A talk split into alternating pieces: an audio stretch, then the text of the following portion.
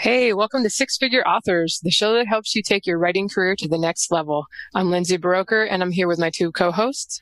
I'm Joe Lallo. And I'm Andrea Pearson. For today's show, we're going to talk briefly about the Gartner hype cycle as a framework to think about where we are right now with ebooks and audiobooks and what might be coming next technology wise that we care about as authors or we should care about as authors. And we'll also muse a little bit on audiobooks specifically and whether they've reached a tipping point, whether you need to worry about increased uh, competition with audiobooks and whether you should even jump into audiobooks if your ebook sales aren't that great yet. And we are going to finish with some of the craft questions we didn't get to on the protagonist show or the last time that we promised to catch up with the craft questions we didn't get to on the protagonist show. So they are coming. Um, before we jump into our topic, do you guys have any news that you'd like to share? Sure. Um, I have been working on another in between quill in the Book of Deacon for a number of years. It is the sequel to the prequel. So that's a guaranteed marketing bonanza, I'm sure. But uh, the problem I've had is I wrote it the way I wrote the first ones, which is to say it wasn't outlined. So it is now over 200,000 words and it still doesn't have an ending. And in fact, it's probably just about at the end of the second act. So I sort of permanently shelved it until I actually get around to planning how it's going to end. And it's going to be a set of chronicles as opposed to a, a single book, but this, even the size is weird with that. However, I also ran out of short stories for my Patreon, so I decided to release uh, the the chunks of this as the Chronicles of the Red Shadow, one at a time in Patreon. So that's just gone up, and it turns out if the people in Patreon who admittedly are fairly biased toward me can be believed, this would be a big hit if I eventually when I release it. So that's nice. Uh, I'll also be spending most of this most of this month getting my short stories together for next year and planning my next series. So it's going to be a a month that's low on word count but high on prep work. So that's nice. Uh, prep work makes my life easier in the future. And also, I've started tinkering with something again right now for the Patreon, but eventually I'll release it. Uh, uh it's what I call the open book project, where I chronicle every single step to making a book from brainstorming to to uh, publication and I, I just finished the third one, which involves setting up the Scrivener file. So I'm talking like literally every single step along the way I'm going to record. And I've been releasing that to the patrons as well. Uh, only three or four people have actually watched it. You get really good because I'm putting on YouTube. Like I know exactly how many people viewed it, but all of them have had positive things to say about it. So I think if I produce this correctly, I'm going to, uh, I'm going to probably be able to make something useful for folks. I don't know if I'd try to monetize it at all. Probably not. Although again, it's in Patreon, so technically it's already monetized. But yeah, I've been working on on on that sort of thing, and more in the future if it turns out to be the sort of thing I'm going to share wide.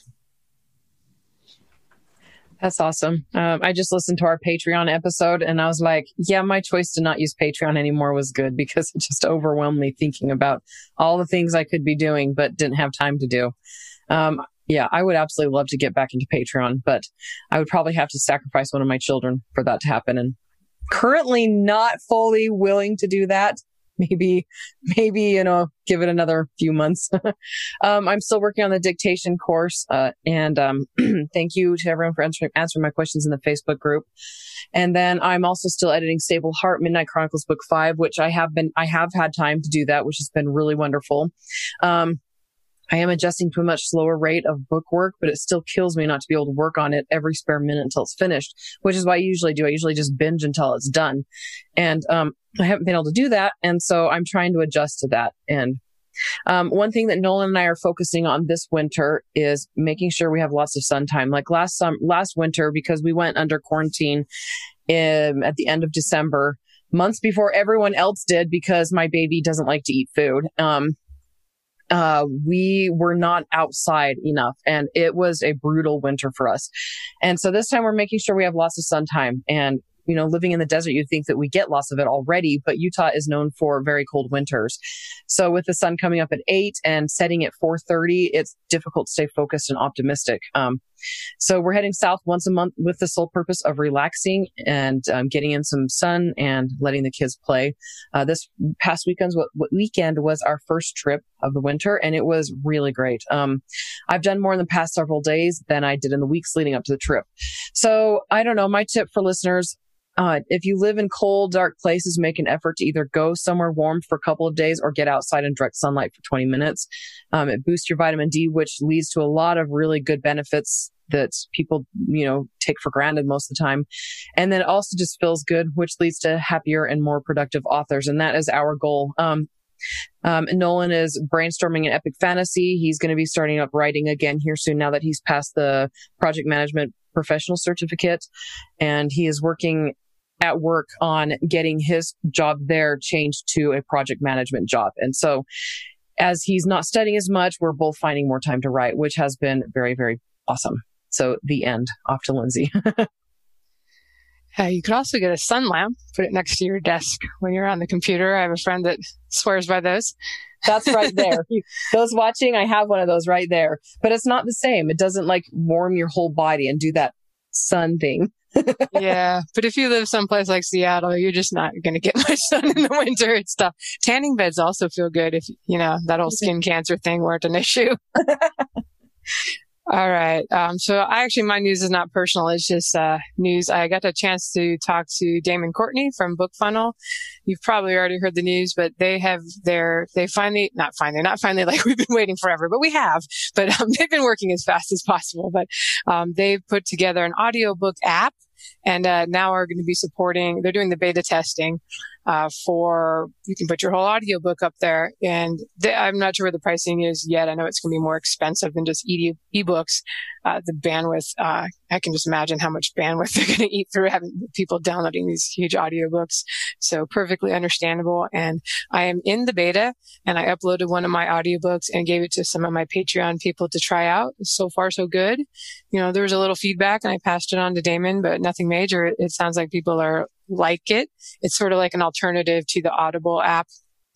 And they can get the ebooks and everything that you put up through pay, uh, through BookFunnel. So that would be that's something we've all been waiting for, and an, oppor- an opportunity to much more easily sell audiobooks direct now, if that's something you want to do, or just offer them if you're producing your own as a tier for your Patreon people. Uh, the other news is again, you, this has been out for a couple weeks, so you've probably heard it already. But uh, Amazon now allows you to suggest a couple of your books for Amazon Kindle deals. That's in your KDP dashboard. Just go poking around, and you should find the option.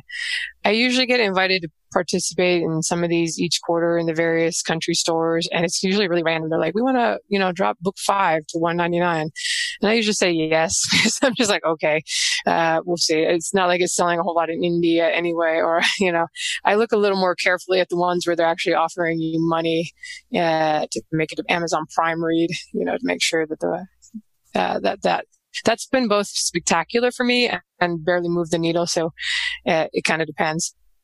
But um, as far as will they actually pay attention to what you nominate for yourself, uh, probably the jury's still out. But I did you know, shortly after that, they sent me an invitation to be in a couple of their uh, daily deals or Kindle deals, whatever they were. There's all different things. Sometimes you don't know what it is exactly you're going to get. But they did pick one of the titles that I had nominated, a book one in the series. So hopefully that means that they will actually pay attention to it. And, you know, it does seem like they're surfing through the indies out there and trying to find stuff to promote. So always good if somebody wants to promote you. Yes, Andrea, I see your hand up in the corner there. do you do you know where people go to submit it? Because I'm on their website right now and I'm not seeing anything. That's something I'd love to know. It's in the KDP dashboard. Is that where you are? Let's see yeah. if will come up quickly enough. I clicked on promoting and all that. Didn't see anything, but well, we will. Ha- I think it might be. There's then the series manager. Um, I don't know. I know I've might be something they're rolling out slowly too. Uh, I've everybody I've heard has tried it. Look under marketing. I think it's uh, yep. Nominate your ebooks is under marketing. Oh. It does say it's a beta. Okay. All right. As we now stumble through this live on the air for you, for everybody's sake, to prove that it's a thing. All right. And on with that news, we'll kind of go into our main topic here. So the Gartner hype cycle, I'm sure you've heard of it, even if you don't know it by name. It does get some criticism, and I'll link to the Wikipedia article article in the show notes. But I just thought it might be useful to think about for our discussion we're going to have on audiobooks and also for I don't know about you, but it seems like there's some new technology we're supposed to pay attention to every year as authors, in addition to in other things. And you may be wondering, like, do I need to pay attention to this? Am I going to have to jump into this? I'm going to be way behind if I don't. So thinking about that, first, here's an explanation. Uh, basically, the hype cycle is just a way to understand the adoption of new technologies and hopefully keep you from going all in on some new thing before it's ready for prime time. So there are five phases. First one is there's a technology trigger. Some new technological breakthrough kicks things off. You may remember like the late 90s. Oh, we're going to have something new called ebooks. Uh, and with this technology trigger, there may not even be a usable product yet, but the media gets super excited about it and starts talking it up. I remember about that same time we cloned the first sheep and it was going to be like tomorrow, you know, we're going to have all the answers and uh, nobody's ever going to get sick and die again. we're going to know everything about the human genome. But um, the second phase is the peak of inflated expectations, where people are experimenting and doing things, and it's super exciting. But at this point, there may be more failures than successes, but super exciting. You know, again, the media often plays a, a role in kind of hyping things up. The next phase is the trough of disillusionment. These are the best names, guys. Um, and at this point, interest fades as the experiments and implementations fail to deliver. A lot of those who are working on the new innovative thing give up on it. Um, this would be kind of like with ebooks. We were all excited, ebooks, yay! And it turns out it's just a PDF file that you have to read on your computer. Not so great. Uh, next, stage five, no, stage four is the slope of enlightenment. So at this point, often years later, half the people may have forgotten about the new technology, but some companies have still been working on things and we start to get second and third generation products uh, that do not suck. Maybe the Kindle e-reader, for example, think about how much later that came than the actual PDF e-books, you know, were a thing. Uh, and then uh, so, you know, at this point, it's actually becoming useful. And then we've got the last phase is the plateau of productivity. Now that we've actually got usable products, mainstream adoption takes off, right? We get the Kindle store, we get more e-readers, ebooks are everywhere. We, those of us authors are finally able to have a career self-publishing. And we kind of look back and like, this was the most obvious thing, you know, why, why didn't this just become huge right away?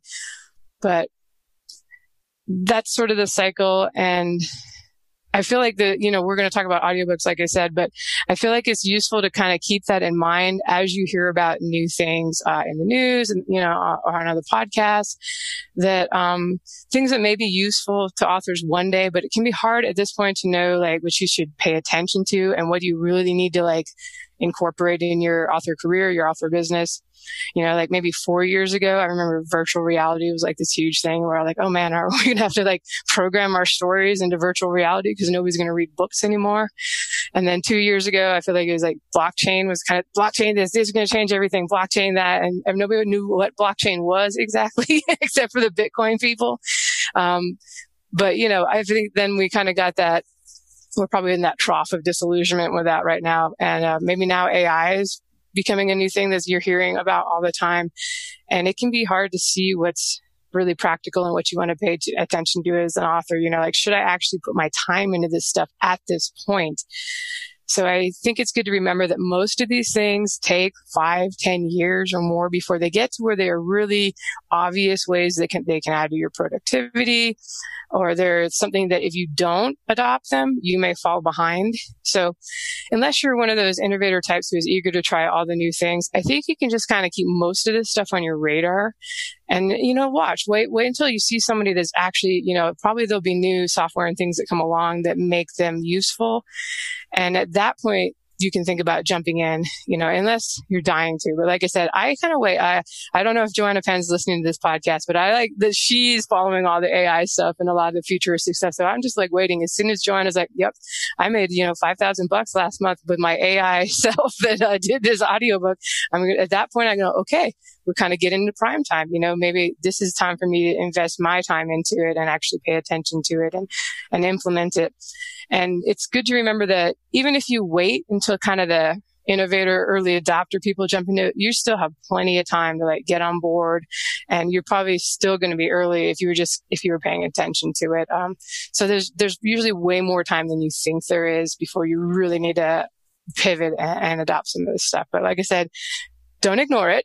Be aware, pay attention. If you're listening to podcasts, you're, you're doing awesome. Um, just a quote to kind of remind us, this was actually back in the 60s or 70s, I think. A guy named Roy Amara said, we tend to overestimate the effect of a new, of technology in the short run and underestimate the effect in the long run. So, you know, I think that's kind of why you have this hype up stuff followed by that period of disillusionment. And then 10 years later is like, oh my gosh, that was a really awesome thing. It just kind of took a while to mature and become really useful. So before I bring this over to audiobooks, do you guys have any thoughts on any of that stuff that I rambled on for 10 minutes on? um, I, I, will say, like as you said, I was aware of this. I didn't know it had a name, but uh, I was mostly aware of it because of, of the way that my friend and I uh, interacted with it. I'm into technology, so I always have that moment of excitement when I hear about a new thing. Often you'll hear about a new battery technology like every three days. It's amazing how often this revolutionary new battery technology is coming, and then it doesn't show up until it did with lithium ion. But uh, my friend is always like, it's going to be tomorrow. He's always absolutely certain the thing is coming along. And I remember when I was in college, he was excited about OLED screens. And he's like, these are going to be super bright, super contrast, and I'm going to love them. And then, you know, a couple years later, he's like, you can get an OLED TV for $11,000. And I'm like, great. Uh, and now, nearly 20 years later, his current monitor is OLED. It took 20 years for that thing that he was super excited about to finally land. And I was, I learned early on, like, I'll, I'll, I'll just wait. The only one that I sort of fell into was uh, uh, multi-touch screens. I was aware of multi-touch screens like again, probably six years before they actually showed up on the iPhone. And I was waiting that whole time because they were so cool. But yeah, it, it's good to be able to sort of recognize where we are in, a, in, in software just if for no other reason to keep yourself from getting your hopes up. I found my mute button. I'm so proud of myself. um, so I'm not an adapter of early technology. Um, my whole family is like my dad and all my brothers. They're like those. They get the first thing as soon as they can. They're very excited about new technology and. And I was a very slow ado- adopter of even smartphones and things like that. And I keep my smartphones for years. So this one's like a four year old phone. Um, it's just I it's not huge to me. Um, and and one thing that we've discovered, my, my brothers they do tend to be pretty pretty good about picking technology that's going to last. Other than my one brother buying an HD uh, DVD player, and then Blu-ray ended up winning, and he's like, "Oh, dang it, I've got this stupid thing." And anyway, so de- despite being an optimist when it comes to new technology, I'm actually pretty pessimistic. like, I'm just going to wait and see what happens with that. I'm also pretty stingy with money. Um, new technology generally costs a lot of money. So, for example, TVs now. That my friend just bought a 75 inch TV for 40, 450 bucks. And like, you know, even if three, two, three, four years ago, those were over a thousand. And so like you wait a little while and you can get what you want, you know, and not have it die all the time. So I usually wait for the second or third or even fourth generations before buying something. And then with audiobooks, I waited because royalties, um, were going to our medical bell bills. I mean, in the 10 years my husband and I have been married, I've had 11 surgeries. And so my royalties have kept me alive pretty much. Um, and then keeping food on the table. And then also I was waiting for the AI narrators to catch up. So once I got to the point where I felt like I was making enough money on my ebooks, I was like, but AI is happening, right? I mean, it's happening. I mean, sorry, Joanna. Joanna says it's happening and Jim Kukral said it's happening. And so I didn't do anything about it. And um, I kind of, I kind of wish and kind of regret I waited as long as I did. Um, I could have had audiobooks published a lot earlier and during a time when my ebooks were doing really well and then my audiobooks would have done better or would be doing better currently. Um, but I mean, everything happens for a reason. My two audiobooks did get selected to be, I mean, to be produced, you know, by the Findaway Select Author program with Scribd and all that. So, I mean, I don't regret it. I just, I kind of well, I just said I regret it. So maybe I I regret not doing it earlier, and I regret waiting for AI technology to take up take. Goodness gracious, English is not my language today. Um, to catch up, and I do have more thoughts on that later. So I'm going to pass it back off to Lindsay. All right. Yeah. What's funny is b- about the time you're completely disappointed and like, this is never going to come. It's like, oh, it comes. And then you're caught off guard. Um, so let's talk audiobooks a little bit more. So we had someone in the group who wanted to, you know, kind of hurry up and make some because he'd heard they were really taking off now and you don't want to be too late. And my suggestion is always to, unless you're going to record them yourself and, there's basically no cost at that point other than maybe getting a, a setup, some equipment, is to wait until your ebook sales are good enough that you can easily afford the production of audiobooks. They're a lot more expensive to have produced. And we've actually got a much crummier cut on sales, at least from ACX. I mean, 40%, uh, if you're exclusive with them, 25% if you're not. And that's not of the book price. That's of what they get from probably their credit program. So I end up getting maybe three or four dollars per audiobook sale, which is the same as I get for a five dollar ebook basically. And it was how much does an ebook cost? a lot less than an audiobook to produce. So it really takes a while to break even with, uh, even with a reasonably good, well selling ebook, uh, audiobook. Um, also, I don't think audiobooks are quite like a new technology that where you're going to be left behind if you don't adopt it. If you focus on growing your fan base, you're always going to be able to sell the audiobooks or you're going to be able to sell the audiobooks anytime when you get around to doing them.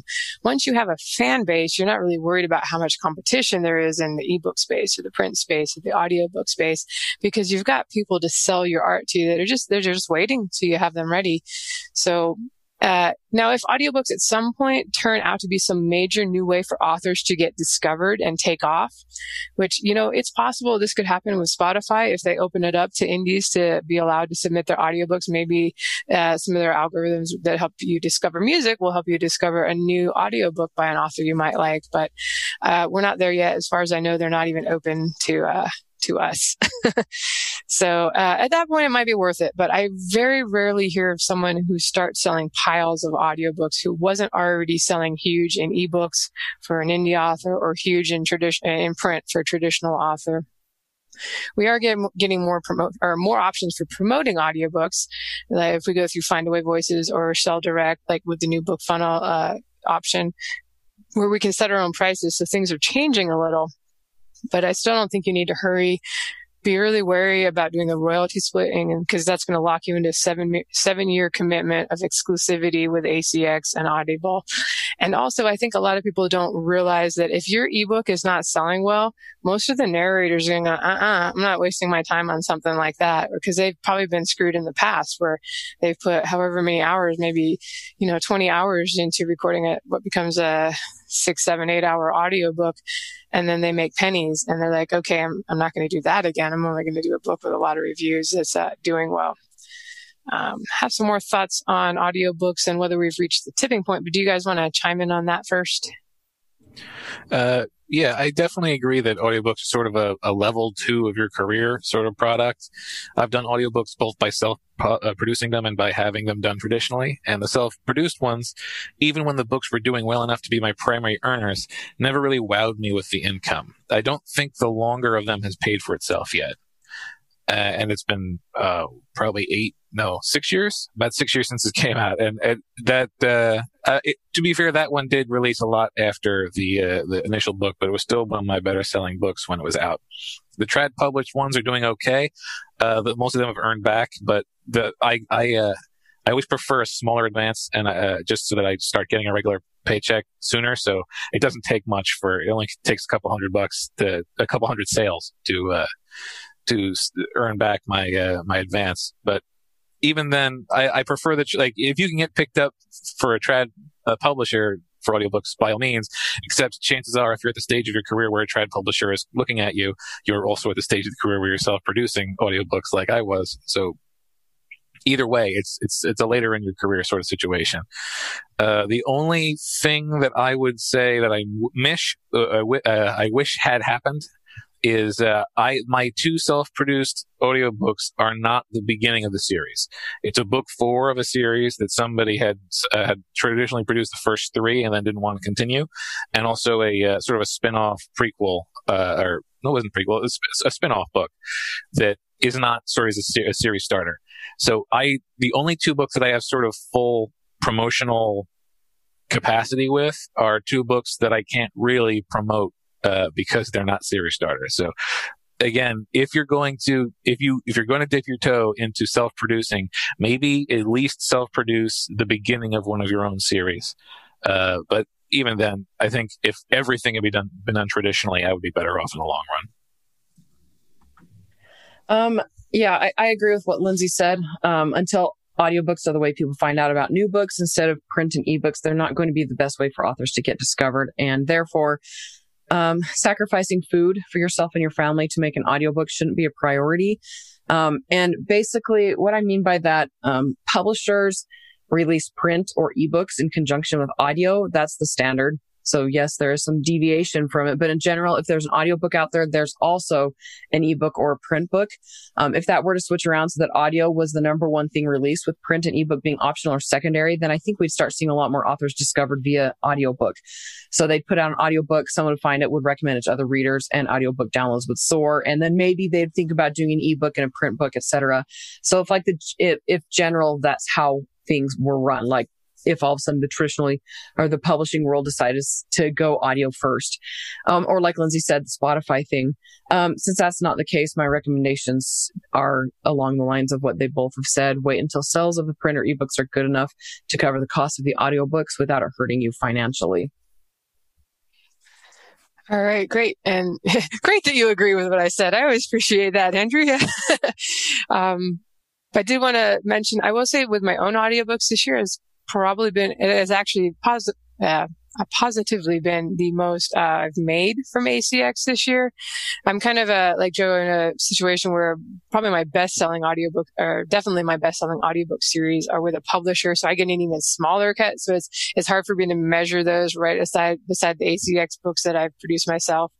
Uh, and this this year too, I went into Findaway, so I'm getting that only 25% on the ACX books. But even so, it's the most I've made there this year. So, you know, it, it's hard to say just by one person, are we, uh, have we reached a tipping point? Are audiobooks really taking off? Uh, this was a really weird year also. I think like if your sales went down this year, I wouldn't be surprised at all because so many audiobook listeners are people who do it commute in the car and a lot of people have not been commuting this year. And so it, it's a hard year. I'd kind of wait and see. There might be a bit, bit more of a boom, things going back to normal in 2021. Um, we'll see. But uh, like I said, I did want to touch on whether or not we've reached the tipping point in audiobooks because I either hear people say that audiobooks are getting huge, and uh, other people, usually authors, say, "Well, my sales are pretty low compared to my ebooks and I don't make that much. So they don't seem that huge yet. So which is right. It, it, usually seems to be the industry professional organizations that say they're really getting big. They're kind of reporting that we've had double digit growth in audiobook sales each year for the last 10 years. But you always have to ask, well, starting with what? Because until everything went digital about 10 years ago, almost nobody except for libraries purchased audiobooks because they were something like $75 a pop for your 20 CDs or your 20 tapes. Uh, I, I know I, I had never owned an audiobook until they came out on digital. So my feeling is that kind of if we go back to the hype cycle and, and, look at audiobooks on that, we're probably easing out of that slope of enlightenment and into mainstream adopt adoption. Like the tech is there. The tech has been there. That hasn't what been what's been holding things back. We've got easy to use apps to play audiobooks on our phones.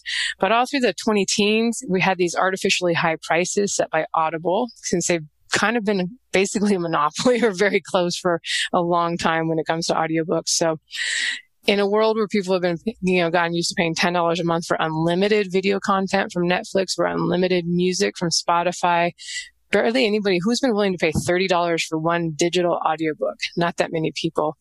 Uh, even the credit system that gave you an audiobook for $15 a month is expensive in comparison with the other digital entertainment options.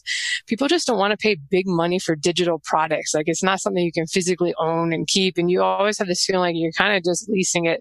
All it takes is the format to change 10 years down the road and you've got a worthless uh, file on your computer.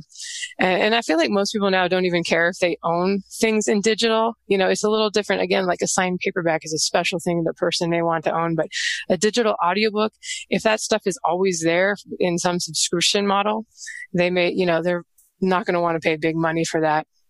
So I think Audible ha- has known this and has been feeling pressure to compete. And that's probably why they've been advertising their ridiculous return policy of a year to return an audiobook lately. And they've also started, uh, started Audible Plus, where at the lower end you get a subscription to borrow audiobooks and at the higher end for $15 you can borrow unlimited audiobooks and get a credit to buy one each month. And all this is to say that the prices are finally getting either forced down through competition uh, or it's just we're getting more opportunities ourselves as indie authors if we don't go exclusive to either sell direct or put them out on like Findaway Voices and going into all the stores and we get to choose the prices. So we are probably going to put some downward pressure on prices of digital audiobooks. Just uh, there are so many indie authors, kind of the same as ebooks, and and we'll see if traditional publishing and Audible resist, or if they give in, or if we all end up on some subscription model. You know, and it's whether or not authors are going to be compensated fairly with the subscription stuff. I don't know. Uh, I've not bothered with direct sales when it comes to ebooks, but it is something I'm considering more strongly now that BookFunnel has the audiobook option. I would probably do something like like a whole series bundle and just be like, Hey, this is 50 bucks, you know, take it, take it if you want it, or you can buy them individually in your favorite store. And, you know, if they did that, I would earn way more than like if they bought the six audiobooks in the series at Apple or uh, Audible for you know nine ninety nine or nineteen ninety nine or through the credit program. So definitely something I'm going to be thinking about trying out in the future. Uh, maybe it's time to finally give the direct sales a thought. Um, do you guys have any more thoughts on audiobooks and kind of have we made that tipping point? uh, audiobooks are definitely, they've been around for a while. Like they've been around long enough for me to have called them books on tape until about six months ago. but, uh, uh, I'll agree that virtually every adult and most children now have devi- multiple devices that can, with a few taps, give them access to a full audiobook with no muss or fuss. So we're definitely looking at a product that's fully mature and is now convenient. And convenience is really the thing that we're waiting for in any given new technology.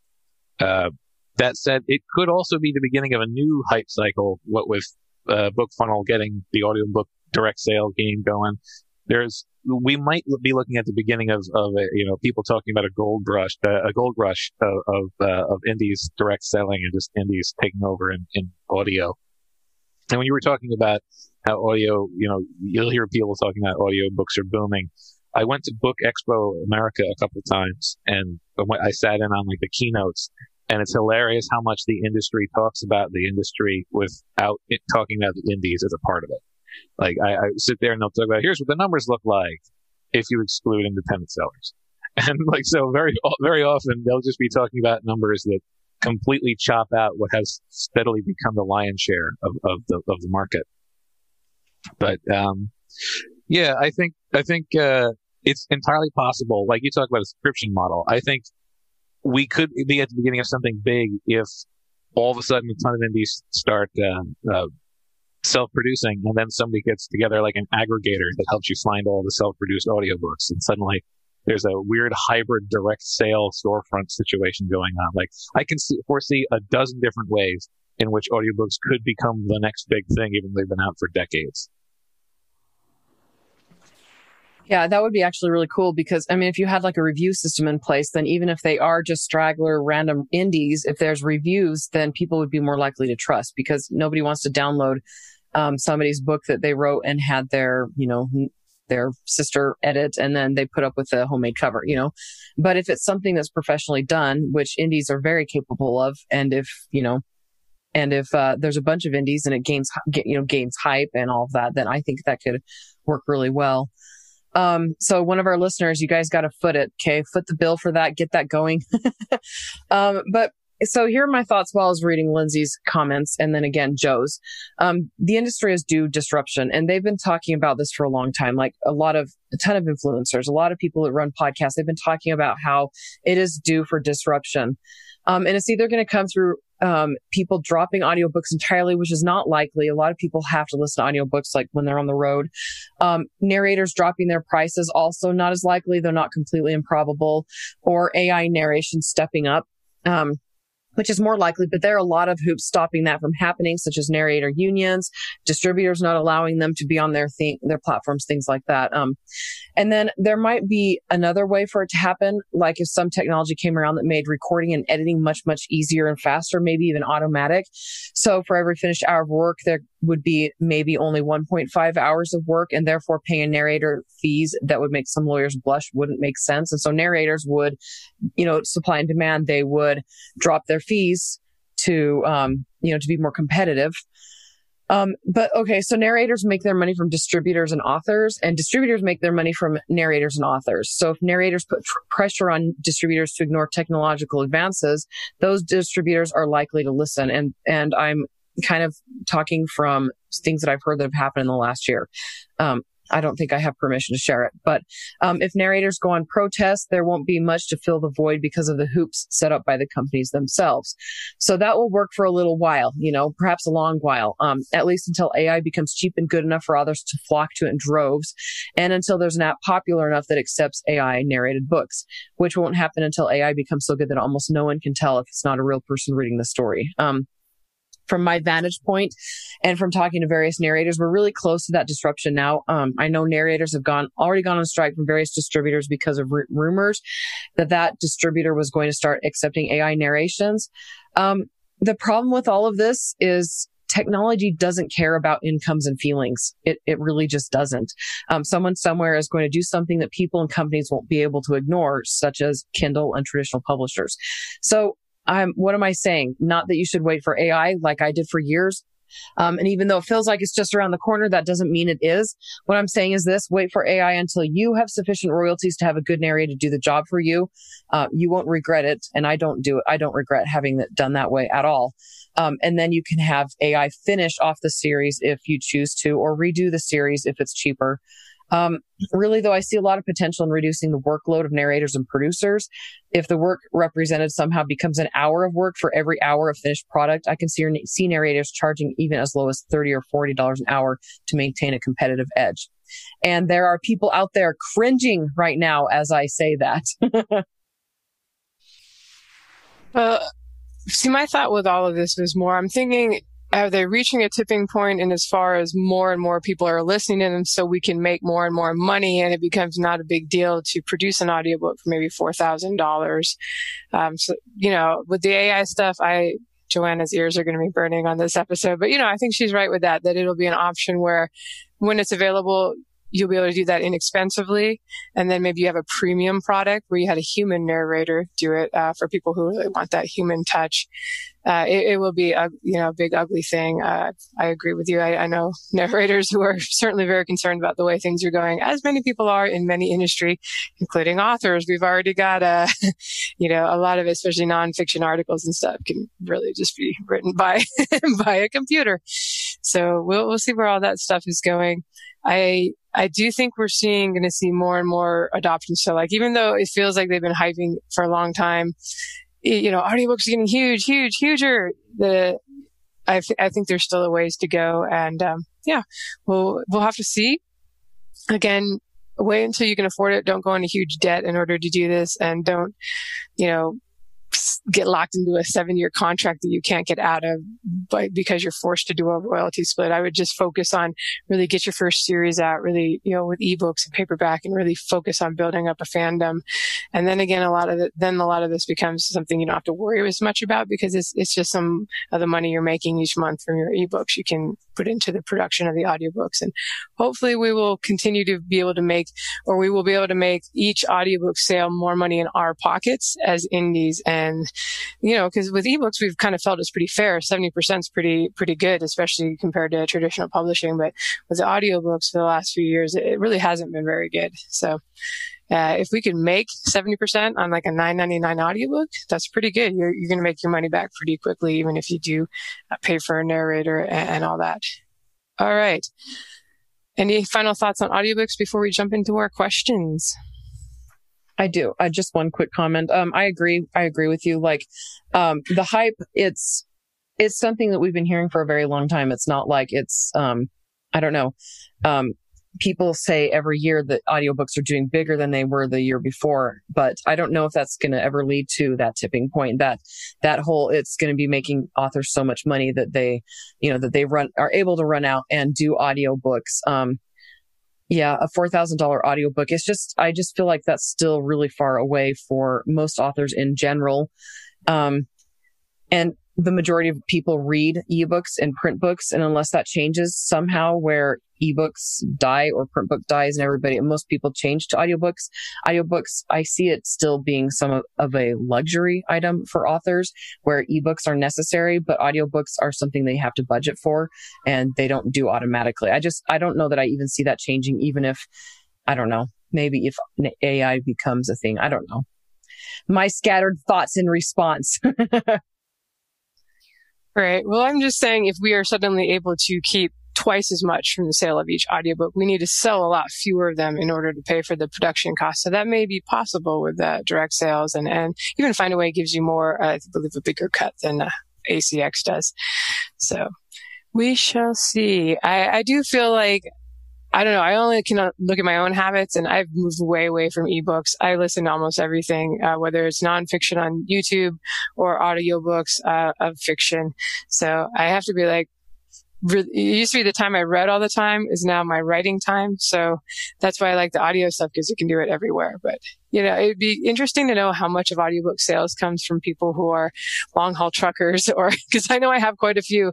Uh, even my Ruby books, it was hilarious. The, uh, the sci-fi romances with all the audiobooks. I had some male trucker fans would email and say they really enjoyed them. Um, yeah, that would be, I, I don't know if there's any surveys on that out there, guys, but it'd be curious, I'd be curious to know how much is from people commuting, how much is from uh, people in trucks, especially since we're kind of not that far off from self-driving cars, at which point you have more than audio as an option. Suddenly you can watch TV or play games. So that'll be something to think about a few more years down the road still, but it is interesting times that we live in. All right, let's get these protagonist questions that we've been teasing people about for like two months out. Uh, Joe, do you want to ask the first one? Sure. The first one is from Roland. With an ensemble cast that gathers over the first two books of the trilogy, what's the best way to introduce the additional POVs? In this case, there's one main protagonist and four supporting characters with their own arcs. And I'm going to hand this off to Joe and Lindsay because it deals with stuff I don't write. Okie doke. Uh, so I always have the uh, the POVs accumulate along the way and then separate them. Uh, you know, as they become separated. So a new character should usually start off as part of someone else's POV and then let the camera shift to, to that person in a new chapter or a new scene, usually in a new chapter. Uh, I've also had a lot of fun with introducing a character uh, from their POV like uh, mysterious someone like suddenly the scene is from the point of view of someone who is mysterious and skulking around the corner and then eventually we'll find out who they are after they confront the rest of the cast. But generally what i like to do is is have them show up as, as seemingly secondary characters until they become crucial to the story and then they then they get their own chapter. I think that's probably the best way to do it to make sure the reader is really interested in that POV when it shifts to the new character, like, oh yeah, you kind of teased me about that character in chapter one, and I am curious to see what they're doing. That said, I've done it both ways. Uh, so I think, uh, like in my side, you know, and it's sometimes the story is going to insist that uh, you do it that way. Like in my Star Kingdom series, sci-fi, the character, there's three different POV characters in the first book, and they're starting out in different solar systems. So it's a little, they don't, you know, it's a little bit tough. Uh, and I think that when you do do that, you know, I would try not to make the chapters too long. Try not to like be away from the first character for too long. Be careful also with introducing too many POVs if you do that. I would put your most compelling one in chapter one. And I mean, try to make them all compelling. That's sort of a big thing.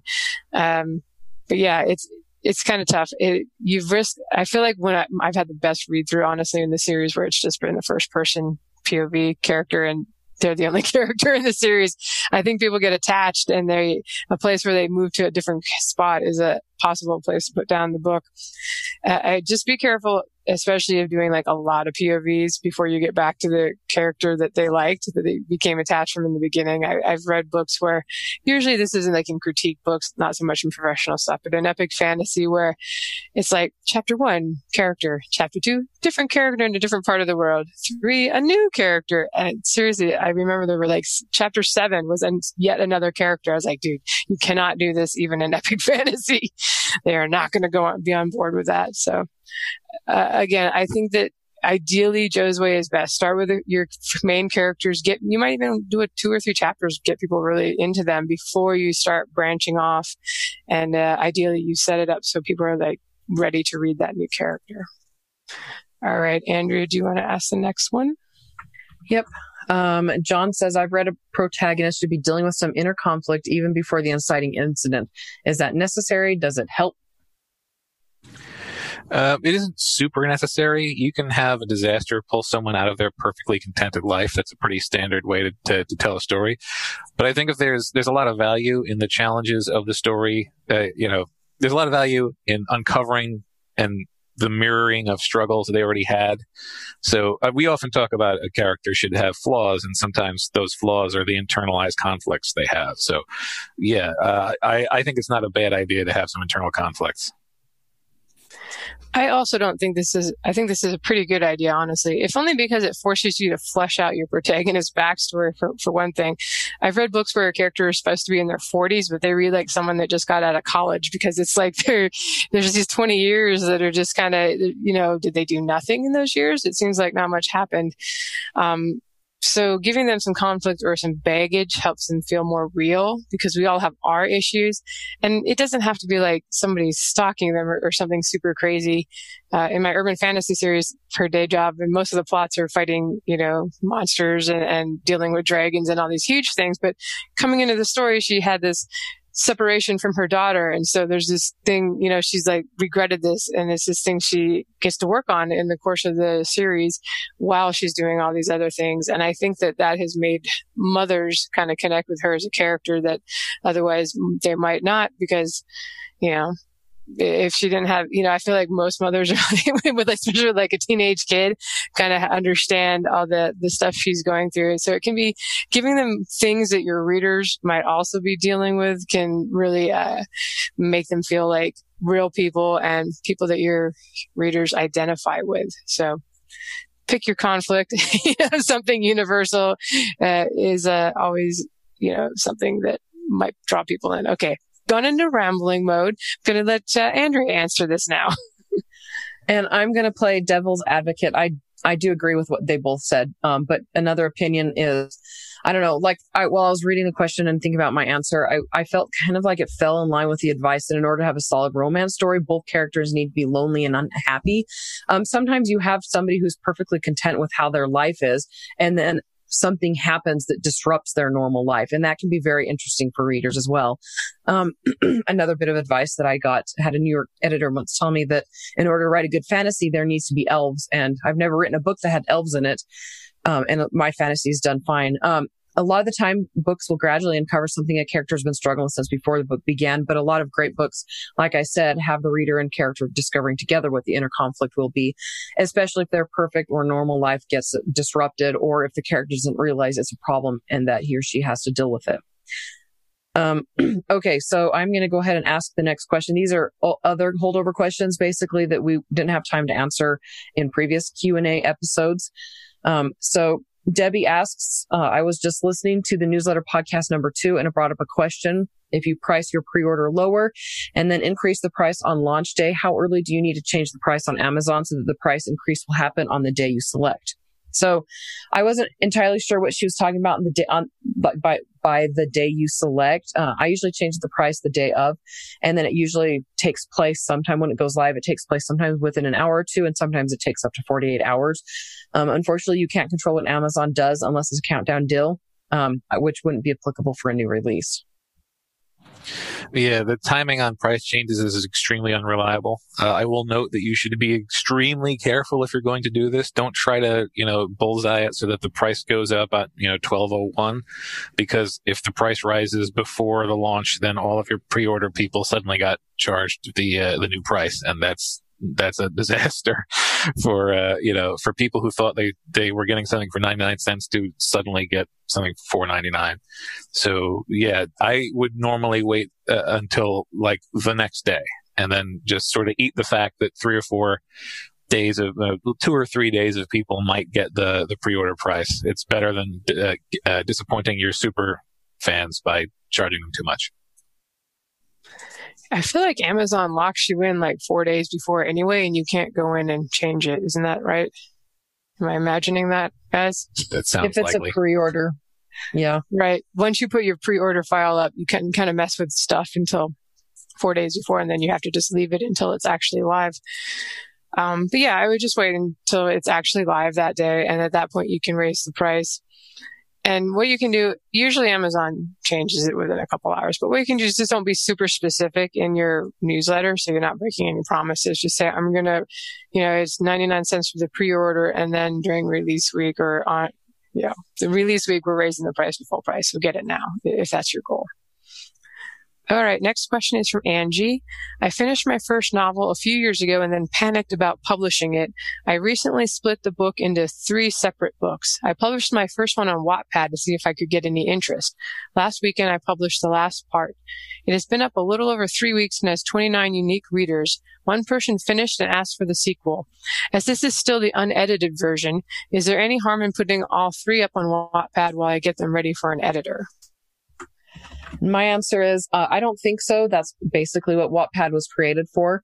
Uh, the only time you want to avoid doing it is if you're in KU. Uh, Wattpad readers expect rough drafts, but you'll also want to recognize that the occasional correction and feedback is going to come in though. So if that doesn't bother you or or if you uh, look forward to that or want that, then yeah, go ahead. Yeah, I think this is fine. It could be a good way to build an audience and, and build your newsletter for when you eventually have releases that are releasing directly to the storefronts. I think it's fine also. Just remember that later, if you enroll them in Kindle Unlimited and you're going exclusive with Amazon, that you will need to go back and take down the stories on Wattpad. You might want to take down two and three down uh, later anyway if you're going to sell them.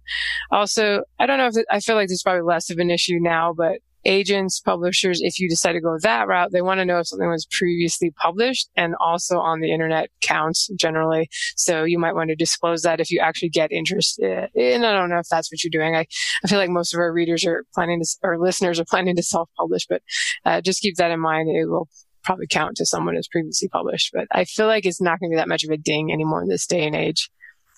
Um, okay, passing it to Joe for the next question. Uh, Eve asks, What should I look for to determine if an automation sequence is or isn't working? Thanks. Uh, at, um, so I'm wondering if she's asking about the technical aspect, uh, like is it actually delivering? In which case, you know, you would sign up it using a couple of different email addresses, hosted on different email providers and see what happens. I don't, I'm guessing that's not what she's talking about though. So, um, otherwise you would compare your opens and clicks from regular emails with your auto ones. So if you send out an email to your main list with the same subject line, how does that compare to with how your automation sequences and then test things out as much as you can. Try different subject lines and different ways to pre- present the content and do it both through an automation sequence and through your regular email that you send on a regular basis. And also recognize that automation sequences sometimes get sent to different places like the promotions folder versus the inbox or promotions part of your inbox versus the main part of your in, of the Gmail inbox and your weekly email could end up in a different spot. So just keep that in mind while you're testing things out. Um, and the two email services I've used, you can, yeah, you can, you can definitely check the click, uh, the click rate and the open rate. And uh, at least in my case, the click rate and open rate for an automation sequence is usually astronomical because it, often this is how you're serving up the perk that you got somebody to sign up for in the first place.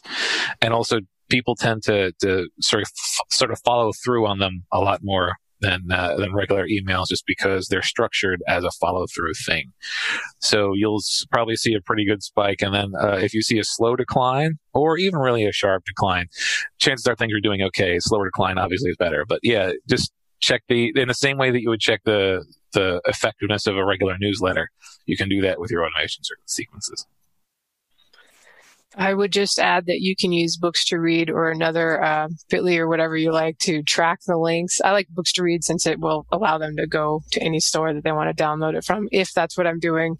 Um, you know, most email lists too also have some kind of track tracking links that you can use, but and then you're not really allowed to use affiliate links from Amazon anyway. But you know, that's up to you. Uh, that is the best way to know if the email is converted to sales of the book. Uh, all the other stuff, all you can tell is they clicked the link. You can't necessarily, uh, and if you're sending them to BookFunnel or something, you can tell if they downloaded it. But if you're trying to make a sale, the, the affiliate links are the best for figuring out if, if you're uh, effectively selling to people. Go ahead, Andrea. Let's see. GB asks, when choosing to inform your readers about your personal life in your newsletter, what do you include if you choose to write under a pen name?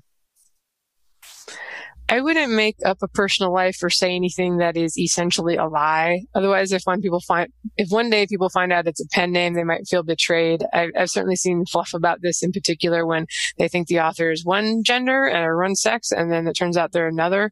Like if they thought their uh, their favorite romance author was a woman, and they feel betrayed because a guy was writing to them. Um, you know, I just think that that's not necessarily a big deal. Uh, one sex instead of the other, writing in a different genre, but um, the the lying thing it can be uncomfortable for you and then the readers again could feel betrayed. So i would just share things that aren't about you specifically uh, or that are about you but they could work for like if I was writing as my pen name, I'd probably still talk about my dogs. You know, everybody has dogs, so it's not like oh my gosh, dogs are going to be the thing that gives away your secret pen name.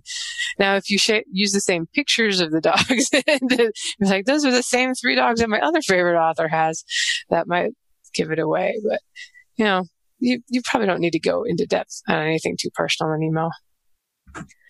Yeah, what Lindsay said. Um, also recognize there's a thin, thin line between sharing enough and sharing too much. Um, too much and you run the risk of growing fans of your personal life more than your books.